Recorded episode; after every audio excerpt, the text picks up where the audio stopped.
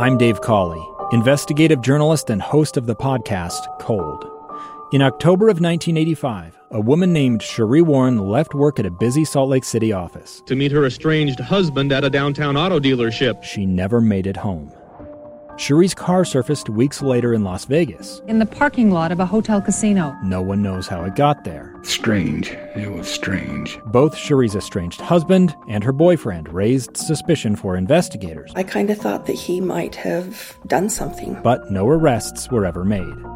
In Cold Season 3, we dig into double lives, make new connections in the case, and examine the difficulty raised by reasonable doubt. We want answers just as much as anyone else. They have creeps like that now, too, so nothing's changed.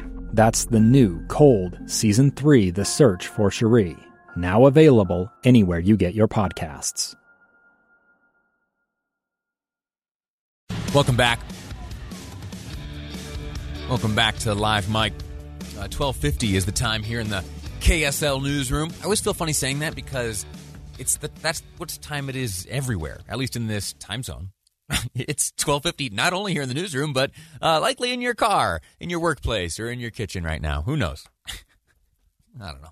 I'm in a mood today. Thanks for thanks for uh, enduring me and tolerating uh, my my mood today. Uh, listen, we let me wrap up real quickly the conversation from before the break. There are some changes right now, uh, at least in the negotiated version of this stimulus package that is before the United States Senate right now. Uh, we heard from uh, Chuck Schumer, Senator Chuck Schumer, earlier today, who's kind of in charge of these types of things, and th- that these, the bill will be likely, or at least possibly, I should say, possibly taken up and uh, debate commence uh, commencing today. Not sure. That doesn't have to be true. You know, things change all the time, and not sure exactly of the timeline. But the latest update we have gotten from Chuck Schumer, at least, is that uh, that today the Senate could uh, commence this work.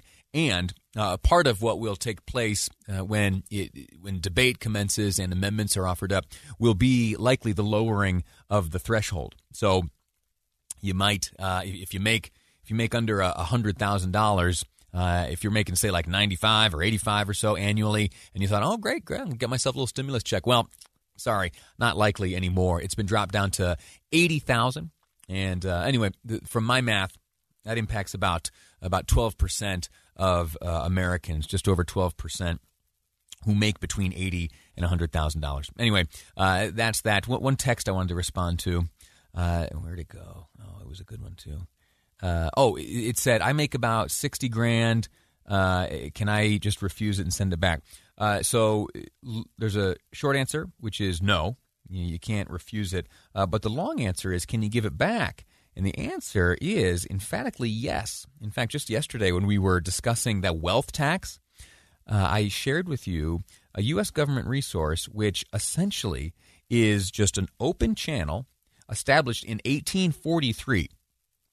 1843, an account was established for the U.S. government to accept gifts.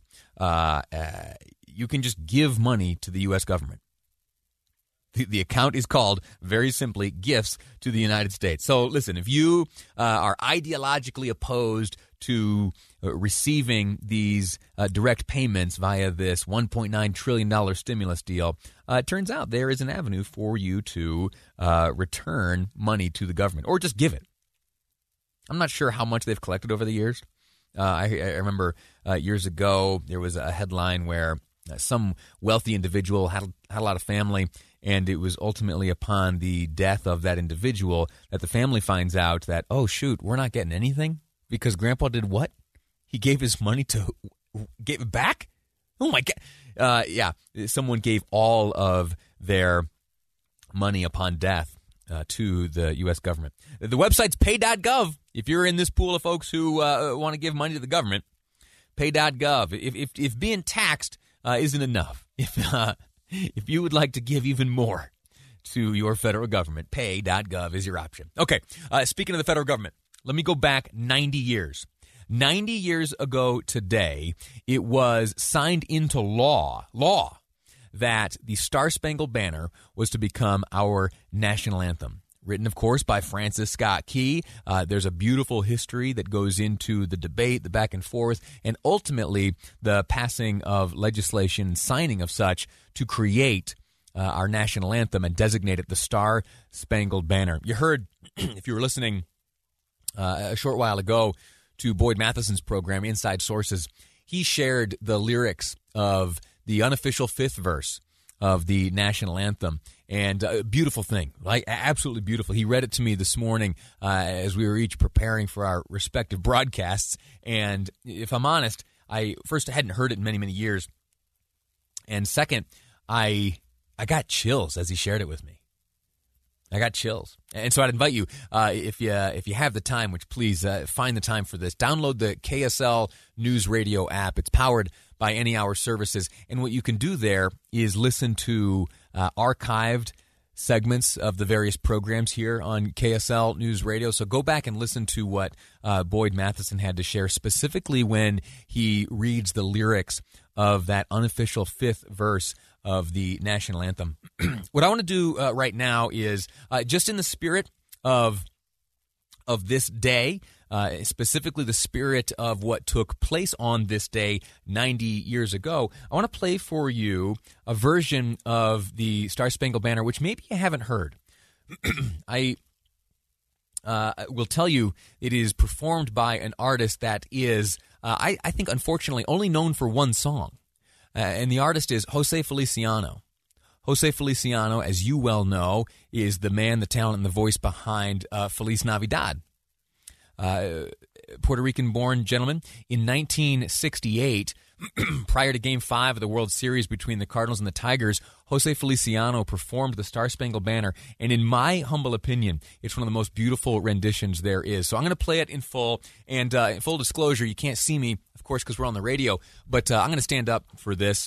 Uh, I, you know, I'm, I'm in the camp that stands for the national anthem. Uh, I hope you are as well. So if, if you're able to do so, uh, stand up. It runs about a minute and a half. I want to play it in full, and uh, and afterwards we'll join back up here, and I'll share with you some history from 1931. So here you have the Star Spangled Banner as performed in 1968 by Jose Feliciano.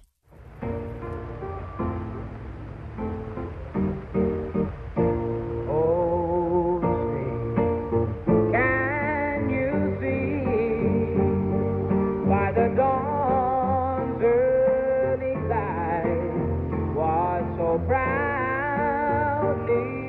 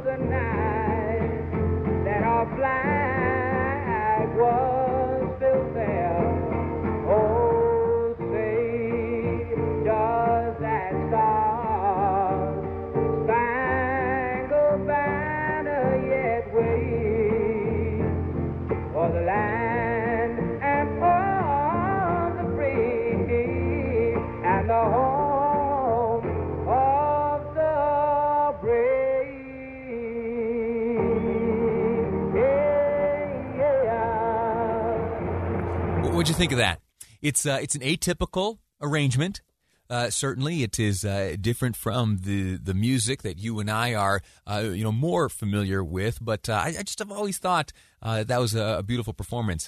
Uh, honestly, that that divergence from the traditional music, honestly, in that day in 1968, maybe some of you remember back when when this was performed, he got some grief for that. Uh, there were folks that were, were upset with him uh, changing it so dramatically in its presentation, but uh, I think that we today are are a little more forgiving and a little more open to uh, various renditions, and that's the one, at least for me, that uh, I think I like the most. Uh, the one that, uh, that gives me chills, makes me stand up the proudest. Uh, anyway, so if you want to track that down later on, listen to it. It's the Jose Feliciano version of the Star Spangled Banner. Uh, that recording uh, there, straight from the ball game, Game Five of the World Series in 1968.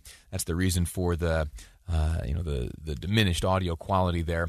Oh shoot! Oh my gosh, I didn't realize what time it was. Okay, it's it's 12:59 right now. Oh man, in just a moment I'm going to have to take a commercial break. Uh, later on in the program, I'll tell you what. Uh, keep listening. About an hour from now, I'm going to have some time and I want to read to you a beautiful piece that was written in the Salt Lake Telegram when the national anthem became legally the national anthem and Star Spangled Banner of these United States. A quick break right now, though. When we return, we're going to have a look at universal background checks at the state and federal level. That's ahead on KSL News Radio. I'm Dave Cawley, investigative journalist and host of the podcast Cold.